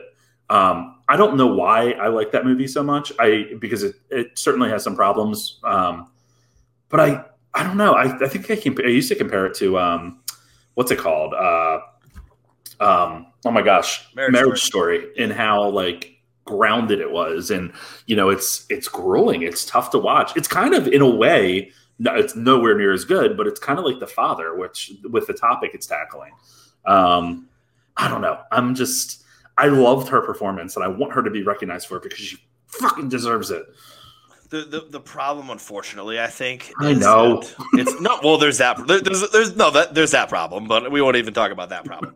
the big thing is that it's a very difficult watch, and so uh, when you have a screener, I'm assuming you just kind of like put that in, and like after like you know what when I remember when it happened when the ambulance came, and all of a sudden it said "pieces of a woman" on the screen. I was just like, "Oh, you got to be freaking kidding me! I thought the movie was over." I, was like, I just went through hell.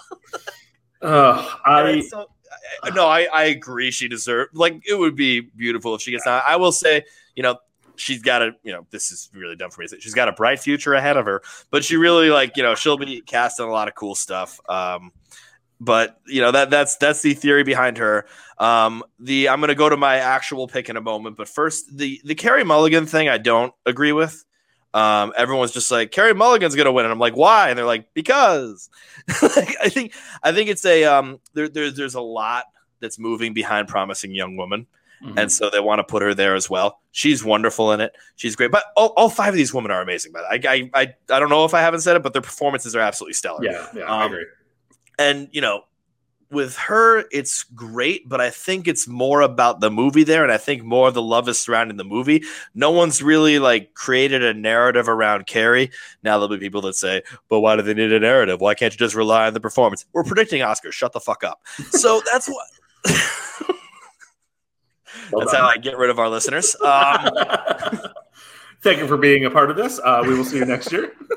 but uh, that is uh, that's why I just don't know about the Carey Mulligan one. I'd say that she's a pretty safe bet. If you're going to be betting some house money, bet Carey Mulligan. But my pick is going to go to recent BAFTA winner Frances McDormand, and the reason why is because the one thing that's like was standing in her way from winning was that she'd win her third Oscar. Mhm. And people are like, well, you can't win your third Oscar. Like, why, why not? First of all, this is Frances McDormand we're talking about. She should be winning her 18th Oscar. But also, if we think about this, um, she won it for a fairly divisive film in Three Billboards for what was a great performance. This is a different performance than what she was in Three Billboards. Some would say friggin' opposite performance. This is a different performance. Um, it's a beautiful performance. It's a subdued performance. It's in a movie that everyone is absolutely loving, especially Oscar. I think that no, like for some reason, Frances McDormand, and this is just recently. This is just recently, and so I, am going to change this pick 12 times. But I really think it could be Frances McDormand. But if you're filling out an Oscar pool right now, I mean, this is NCAA bracket, baby. Close your eyes and just like you know, target. Like there's there's true. It truly could be anyone. Especially Oscar. Especially, uh, yeah, Oscar's gonna do that. Oscar's gonna not look. I think Viola Davis still pulls this off. Um, that's that's just my gut feeling on this one. I did go back and forth here because I I don't think Vanessa Kirby's going to obviously as much as I would love her to. Carey Mulligan, I don't think is going to get the push. Um, I do think Promising Young Woman's going to get shut out. Um, United States versus Billie Holiday. You kind of convinced me at one point that uh, they could make a run there. That uh, Andre Day at least could make a run. Um, Nothing Frances- else in that film can make a run. yeah. Um, Frances McDormand and um, Viola Davis, I think, are the two front runners here, and I, I I'm going to give it to Viola on this one because I, I do think her performance was stellar. Um, she really embodied that character. It is a uh, based on a true story ba- or true life portrayal. Uh, I think that is something that really, um, you know, gets the Oscars excited in the morning when they first wake up. um, there's something you can call that something, but uh, we're we're a PG podcast. Um, whoops, no, we're fucking not. Um, so yeah, so I that's who I think is going to pull it, but we'll see. We shall see. it's it like I'm, I'm just keep going back because now you said Viola Davis and I'm like, oh, I think it's gonna be a Viola. Like I really don't, I really I know, don't know. Uh, I mean, something's got to happen in like the next. Well, I mean, I publish in four days, but you know, some sometime soon. Uh, this weekend, I just got to call them up, be like, "What do you think?" Um, but- um, you're we're going to be texting all throughout this. You know that, like when this is actually going on. it's gonna be I'm going to be at a film fe- like film society watch party, um, and I'm going to be drunk by the time it gets to the top rolls for the top awards. Oh man, if you're drunk, I hope it goes to Andre Day. what? No, I hope it goes to Vanessa Kirby. I will cry. I'll literally. I hope it doesn't if you're drunk. You'll be drinking too, probably. I will. Yes. All right, actor in a supporting role. All right. And the nominees are Sacha Baron Cohen for The Trial of the Chicago Seven, Daniel Kaluuya, Judas and the Black Messiah, Leslie Odom Jr., One Night in Miami, Paul Raci, Sound of Metal, Lakeith Stanfield, Judas and the Black Messiah. I think they're all great performances. My money is on Daniel Kaluuya pulling this one. I think Paul Raci could make a run. Ooh, that's a fun one. Um, I would love that, and I think that would be a very cool, interesting sort of uh, Mhm. move. Um, there's a few theories on here. Um, Daniel Kaluuya is, you know, the smart money is the big winner. I think he, I, I, forget if he still has the streak at this point, but there was one moment where he straight up had the streak where he everything he was nominated for, he was winning. Yeah, and it's just like, oh man, dude, that's that that kind of doesn't happen. So I think he's he's pretty solidly in there. I want to talk about some of the weird theories, and one of them was one of my favorite, where when um, Lakeith Stanfield and Daniel Kaluuya came in here, they said, "Are they going to split the vote? they're gonna they're gonna vote for each other?" And I'm like, "No, no, no. That's like that's that's um Emma Stone and Rachel Weisz, where they were at the same popularity at that point." That is not like you know the, this one Fair is point. like one's in the stratosphere and one is why is he there not as a nominee, like not as a performance wise, but just because he should be in lead. But yeah, that was, um, you know, so I think uh, Clue's got it there. There are a lot of people saying Sacha Baron Cohen.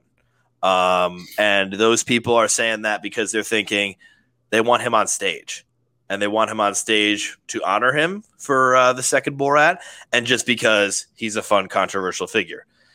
Now, the producers of the Oscars and the voters of the Oscars are different people. So that, point, that theory doesn't hold the greatest amount of water. But they, they like they said they'd want to see something interesting and get him on stage. And I he he was high up there. I remember th- this was weird. Remember when Leslie Odom Jr. was like the top, like you know, possible win- that what a nutty time. But that was few and far, like, or not few and far between. That was a short-lived moment. Mm-hmm. I mean, he was like he was talked about for a while. It was short-lived. Everyone was talking about how Paul Raci should have been nominated for the Golden Globe and wasn't, if I'm mm-hmm. remembering yep. correctly. Um, Sacha Baron Cohen, as I think he was kind of like wildly in the lead for a little bit. Um, he was too, yeah. And it's this one's really ebbed and flowed. I don't think Leslie Odom Jr. ever really picked up enough steam. And Lakeith Stanfield, I think if you're going to give it to someone from that movie, it's going to Daniel Kaluuya. Yeah. Um, and that's how I arrived at my decision of Daniel Kaluuya. I really, I really, I, I mean, I love your Paul Raci pick. I really do because I, I kind of want to see it. That's my dark horse. I'm not saying yeah. it's my pick. No, but. your, your pick is Kaluuya. yeah, yeah. um, but I love, I love that theory because, um, because Sound of Metal is getting best sound, and then that's it, which is fine. But like, there's something about you know it's going to be losing out on probably a performer up top in a little bit, which would may have gone the other way. That's going to be something we're talking about quite a bit in a second. But um, I love. Um, I love this list. I love that Leslie Odom Jr. finally decided to uh, stop stage acting in a movie because um, he was just always like gesturing and like like very big. And in this, he just like you know calmed himself down. And so that was like I see a great future for him in movies if yeah. he wants to keep doing that. I'm really surprised that he was nominated for this and not music. Um, that is really the shocker of these awards for me. Um, he gets a pass on that movie, and I don't know why. Just putting that out there. He does get a pass. He's not. Nobody ever talks about him, and he's just he's just completely like, uh huh, uh huh. Well, that's like when uh, Kate Hudson uh, decided to like, um, you know, for, for your whole family, bring her entire family and be like, look at all of these people. yeah, be kind to me. Oh my god! All right, actor in a leading role. All right, here we go. Big times. The nominees are Riz Ahmed, Sound of Metal, Chadwick Bo- Chadwick Boseman, Ma Rainey's Black Bottom, Anthony Hopkins, The Father, Gary Oldman, Mank, Steve Yeun, Minari. All right, hit me with it. I mean, it's Chadwick Boseman. Um, there are plenty of people that want to say Anthony Hopkins winning the BAFTA is a big deal. Um, it's not. It's not. There's been the memes of the people that are like, it's a two man race now, and they show two horses, and it's Chadwick Boseman and Anthony Hopkins, and I'm like, no, buddy, no. Um, I, I, I, I've tried to like imagine the scenario where that happens, and I truly can't. It's it's it's it's it's unfathomable. Um, this is Chadwick Boseman. Um, you know, like if you want to play out a scenario that would be interesting, it's not going to happen. But Chadwick Boseman and Anthony Hopkins are neck and neck. They're not, but are neck and neck. They're like you know they're they're going after each other. They're going after each other. Vote splits. Riz Ahmed wins. That is like the kind of scenario that I could see happening, or no, excuse me, that I could like draw up that could happen in the past. Um, that's like a very much uh, Nicolas Cage, Jack Nicholson, Jack Nicholson about Schmidt, Nicolas Cage adaptation, and then Adrien Brody wins for the pianist. I actually would love to see that happen. It would be really cool, right? yeah, I really would like to see that happen. You kind of just excited me around that. Huh. but that very much won't. Um, I think there's just too much in the. Just crushed your. All right. oh boy! Oh boy! I yeah. I don't Can we- know. Can we What? address the uh, you know the Delroy Lindo not in the room? Yeah, I think we need to. Um, that, Oh, Roy that Lindo's not in the room. Address. Okay, Okay, good. We're done. Um, Delroy Lindo not getting nominated um, for Best Actor in Five Bloods. I understand Five Bloods is a very weird movie. I get that it kind of got shut out by the Oscars. I, I almost totally get it. I don't agree, but I get it. Delroy Lindo is going to be the kind of performance that, you know, we're not going to forget. I know that the Oscars don't always nominate every single performance that they're supposed to, and blah, blah, blah. It's really tough for me to fathom that one. Like, that one's one that's just like, I really can't put that together in my head on why that's been taken out. Now, you know, no disrespect to the actors there. Um, Gary Oldman, lovely guy. Um, but uh, you know, I'm thinking, uh, you know, you'd be out of there, and Delroy Lindo should be in there. Um, Steven Yeun being in there from Nari is amazing. I'm not going to go through everything there, but I, I, I'm truly Lovely guy. lovely guy, but I'm I'm taking you out of there. yeah, that's pretty much where I, you know, I think I'm with you there. I think I totally agree. Um, I I think if they don't give it to Chadwick Boseman, it's going to be more of an issue than anything else. Like, and I don't mean that to take away from his performance because it was phenomenal um, in both of his movies this past year. He was last year. He was great, um, and I do think he deserves it. But if they at this point with a posthumous award, if they weren't to give it to him, they're- don't want that. with with a posthumous award that is sort of like expected at this point. yeah. Um, Yeah. and I know that yes, the father does have this late surge, and that's like part of it as well. You know that like, hey, Anthony Hopkins could be riding on that late surge. Um, but you know, even you know, there, there's there's a legacy award to this, and that that that also pisses people off to hear. Um, but Chadwick Boseman's performance is also great, Yeah. And was- that movie is so interesting. it's so good because he's he's challenged the whole way through. Because Wolfe, he's they're, they're they're doing a play, and Wolfe instead gets uh, George C. Wolfe, the director, gets right into his face during one of probably the most difficult monologues any actor has to do, and he he sells it the whole way through. He sells that character. He sells that type of character. I think that you know it, it's. It, it would be difficult. And, you know, we're all talking about the fact that, like, you know, if, you know, there, there's people that have that echoing in their head if he was alive, what would this race look like? It would be different, I think. Yeah, I agree. I do agree. But I, I still think he'd be pretty high up there. Like I, I still think he'd be pretty close. I, I don't think you're wrong there. I think that's spot on. Actually, um, it was. It's very interesting. Even what maybe this is going to be controversial or not right to say, but It's- It's tough, yeah, but go for but, it. but even with Viola Davis, I wonder how much attention she would be getting if Oh, yeah. Chadwick Boseman wasn't getting the attention for Ma Rainey. Um, but that takes away from her uh, her acting, and I don't want to take away from her because I think Yeah. she was really good in that. All right, the time has arrived. We've done it. I got to scroll back down. uh, for those for those uh, you know uh, looking at the behind the scenes look, we've been looking at the uh, Oscar uh, list, and uh, so Best Picture was some reason in the middle due to alphabetical uh, issues. So we've we've had to go up from there, but now we're going forward. Here we go.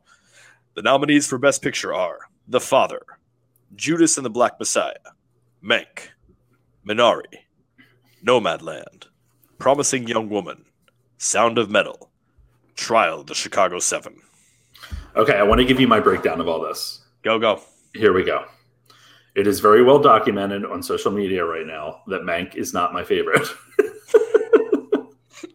um, no, I there is a an ongoing conversation that uh, was I think happening in general, and then uh, Bill Maher instigated it a little bit with his comments. Um, I've had conversations with people offline about it, uh, people that agree with sort of the the whole woke message uh, that the academy agree that they are following a woke message and maybe that's complicating the nominees and all that. Um, i don't know. I, I don't i'm not here to say where i fall on that side. I have my own opinions. I think that the picture the best pictures that are nominated here are uh, worthy of nomination and that's all i care about at this point um, so with that I look at these films, and I'm, I'm going to rehash this argument briefly that I made on uh, you know, on one of our battles a few weeks ago. Um, I look at the the stories that they're telling, and the father's focused on dementia and really uh, observing the downfall of you know, and, or the deterioration of the mind. Um, Judas and the Black Messiah is a snapshot of um, a very unique character in the Black community at a time that, uh, well, it's a picture of the the issues that we're seeing played out today, really. Um, but it's you know it's a story that needs to be told and it's based on a true story and i really enjoyed how they did it minari is a beautiful film about a an asian family trying to make it in america and really follow that american dream but documenting every step of the way um, all the challenges that they impact that are impacting them um, Nomadland, I think, brought great attention to sort of the forgotten people of our, our country and even of the world. And I think that that was a really well done performance and well done film. Promising Young Woman, I think, is very important. Um, although I do think it misses the mark in some ways, uh, you know, to bring up sexual assault and sexual misconduct and really um, take a character and empower her in a film about sexual misconduct and sexual assault. I think that's really unique, um, and uh, especially with Emerald Fennell being the writer uh, and director, as well as Carey Mulligan's performance, I think it was a strong movie. Sound of Metal is a very unique film that I liked when I first saw it, and I'm growing to love it even more, which has kind of uh, been interesting with a few films from this past year. Uh, but of course, you know, focusing on a drummer who is losing his hearing and really what that looks like. But I think the way the film was done really elevates that entire topic. And then the trial of the Chicago Seven. Um, I am a sucker for any uh, legal film. I'm a sucker for Aaron Sorkin's writing, and I think the performances in this were really great. Um, Mank is a fine movie. I am not here to shit on it. It deserves to be in the conversation. But when you're looking at the best picture um, and the performances, and you know, even going back to some of the stuff that we talked about with cinematography and directing and you know, script writing and all of that, um, I would love to see the father win. Would love it. I don't think it's going to. I think it's going to Nomadland. Nomadland's totally winning this. Um, but if I had to pick my you know who I would want to win, it would be the father. So yeah, I'm picking Nomadland. Have a good podcast. How am I gonna follow that shit? That was beautiful. Okay, so um, what I'll say uh, is uh, I am also picking Nomadland. What? Um, when, when, you when we talk about like the PGA tour and uh, also the PGA Producers Guild, Directors Guild, um, it's all going to Nomadland, and those are kind of just solid. And everyone's like, well, last year, Parasite happened last year. That was the greatest miracle of our time. Like it was truly wonderful. It's not happening again this year. Nomadland is winning Best Picture. Now, you know, I've thought about this a lot, and I've thought about how very, very often it is director picture differently recently. Like mm-hmm. it's just you know they because they want to you know give that a get, they they want to spread the wealth. Yeah. Um, I can't see what could snag a picture from that. Um, Trial of Chicago Seven was the front runner for a very long time. Um, Promising Young Woman has become a front runner that could sneak up. We got to remember who's voting in the Academy. It's a diverse group, and then it's a shitload of old white guys. And I will not say that they were definitely against Promising Young Woman or for Promising Young Woman, but there's definitely something there where it's just going to be that's going to be a fairly divisive film, cannot really grab the whole community that way.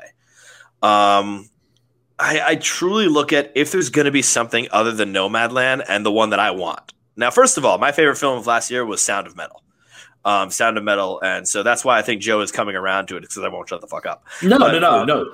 I, I, I, actually watched it again, and I really like it. It's so good. um, but really, like, you know, then of course we have the opening of the two months of uh, 2021, and so then Minari came into my life, and uh, you know, uh, Minari is just absolutely beautiful, beautiful. just a great. Uh, like, first of all, like I love to just like repeat this this great American story. Yeah. And I love to say because it is straight up an American story in every way. Um, and while devastating things happen, they're not the devastating things you think. Like, oh, a, career, a Korean family moves into Middle America and white people are there. It's like, oh shit, no, that doesn't. white happen. people are there. like, well, that's the, and, but that and that doesn't happen. Instead, we get a heavily made up Will Patton carrying a cross back and forth, helping them out in the fourth. I oh man, I, I love Minari. I love what it says about religion, which is not like even bad or good, but a sense of community involved in it, and like how people like talk about it. And also, like we've just said, Minari is just it's just so beautiful. Beautiful. I really wish this was a different Oscars where because I think something like Minari could get into that top spot pretty mm-hmm. easily. I think like a few more months of it, or if it was laid back a few, or if it was running in tandem with Nomadland, there could be something there. Because I think I, I I had a theory for a while that Nomadland was going to sneak Best Picture. That theory is is falling apart as I as I drive it down the last freeway of the American dream full of vegetables that are just being set ablaze. And I, I just truly can't like I, I, I want to like I want to Full of vegetables that are being set ablaze. just I don't know where my poetry's coming in right now, but um truly I'll, I'll say this. Nomadland is going to win. Minari would be my lovely sneak attack pick. That's where I think if a few technicals go to Minari, maybe something different can happen. But Nomadland is still an amazingly beautiful film as well. A film that does say a lot. A film that is very difficult to recommend to friends and to parents and to relatives. And that's actually my issue with it winning best picture is because I want that to be one that like more people can see. Yeah. And Nomadland is not exactly that film. Now, I'm going to be a hypocrite. Here it comes. Moonlight. Also a difficult one to recommend to parents, but that is also, you know, like I talked about with Social Network, modern cinema. Those are the ones we're going to be looking at like, you know, 30, 40 years from now. Yeah. And so, will we be looking at Nomadland? Ah, it's really good. So there's a chance. Um, I don't know if it captures things the way that others do. Um, so I went off on a tangent there pretty solidly, but basically we're both thinking No Nomadland's going to win Best Picture. We both think that's lovely, but we'd like something else. Yeah. I. Uh, Minari, man. I, I mean, are we? Is there a possibility for an upset? This is how I always think about it. And oh, I was I was I was sort of going on this, and I interrupted myself like eight times. Um, you know, because Chloe Zhao is so certain to win Best Director. Hmm. There could be something else that wins Best Picture. Yeah. There could be. And you mentioned, I think, uh, on the last pod, um, or maybe just after it, um, there was an article that said, uh, could Trial of Chicago 7 just win Yeah, Best Picture? A movie can just win Best Picture. Now, you caught me on this podcast saying, um, like, you know, well, if it gets about four Oscars or five, then it would look good as Best Picture. Spotlight won. Um, oh man, I'm going to butcher it now, but won two Oscars. One of them was Best Picture. That was it. Grand Hotel, granted that was in 1930s before, like you know, I don't know, everything existed. Um, but Grand Hotel in 1930 won just the Oscar for Best Picture, and that's the only time that's ever happened. It's possible, and it would be kind of cool to see it happen. And I know that's crazy to say that like a movie could lose every other award, but then win Best Picture. It's kind of like it was a great picture, but none of that was good enough. Like it, it's a very weird message to send. And Jed, like Grand Hotel, I think there was like literally like you know five categories or something. Like it was like very early on. So it would be interesting if it happened. But like you know, I look at something like Spotlight. Spotlight won Best Picture. It deserved Best Picture. Spotlight's an incredible movie, and I'm Yeah. not saying anything else differently about it for only winning two Oscars. So it would be interesting if the upset were to happen. It would happen in Best Picture. Um, what would it happen to? I truly don't know. I mean, Minari that would win two Oscars. There we go. Um, there's my there's my uh, you know way. The Father. I mean, we're saying the we're saying the Father's going to win a couple of other Oscars and Best Adapted Screenplay. That actually makes more sense. That's a fun little upset. Upsets can happen. I just think it's going to be definitely Nomadland. But the upsets, the upsets are possible. I want the father to upset it so bad, but it's not going to. I, I, I will say this: of our two upset theories, mine's Minari, yours is the father. Your upset theory makes more sense. It truly does. Like, because that that is the one where it's sort of you know like Nomadland's been out there for a while. Yeah. And everyone's been talking about Nomadland for the while. The father like just came into it, and when it came in, um, to quote the poet Miley Cyrus, it came in like a wrecking ball. I hate you so much. God, I hate you. oh my God. All right. Well, we didn't get through this episode without quoting Miley Cyrus. We Um, never do. every time. Um, but we did it. We made it to the about end. the Oscars. We did it. We did the Oscars. now you're going to go edit your list, aren't you? I I don't know. I don't. It's gonna be late on Monday. that's, what I can, that's what I can tell you is uh, there's no way I'm gonna be getting this done this weekend. It's it's an easy thing. It's like what, like 15 paragraphs? That's nothing. But um, You pretty much have it done. I mean, I have all the picks. I just I'm gonna change them a million times. Well, yeah. I- this is my rule. This is the rule I'm gonna set to myself. Uh, Once I write the paragraph surrounding the pick, that's it. I can't change the pick. I'm going to write a rebuttal. No, kidding. That would destroy me. we definitely definitely won't do that or i definitely won't do that but uh, the good news is that we are making our picks. We have locked some of our picks and we'll probably edit them when it comes to the pool that we're running. And i want to let everyone know that there's still time to join our inaugural guy at the movies podcast with joe and sean. Oscars pool by visiting the link that's in the show notes or you can find it on our uh, social media. We have different posts up about it. I'm sure we'll be posting between now and the oscars. And you can catch the academy awards this Sunday, April 25th on ABC. Then join us the following Wednesday, 28th, one week from today, which will be our recap pod. Uh, and we'll probably have a guest with us chatting through all the craziness. Uh, stay tuned for that. Sean, where can the people find you? People can find me. I'm done with the math. Uh, I can't do the uh, voice. Um, math teacher movies on Instagram, where I do monologue Mondays, what the Oscars got wrong Wednesdays, and Final Shot Fridays. I review movies of old and new, and TV shows of old and new. I could make that quicker if I wanted to, but I won't. I also have an awards watch with math teacher movies column available on guyatthemovies.com every Monday.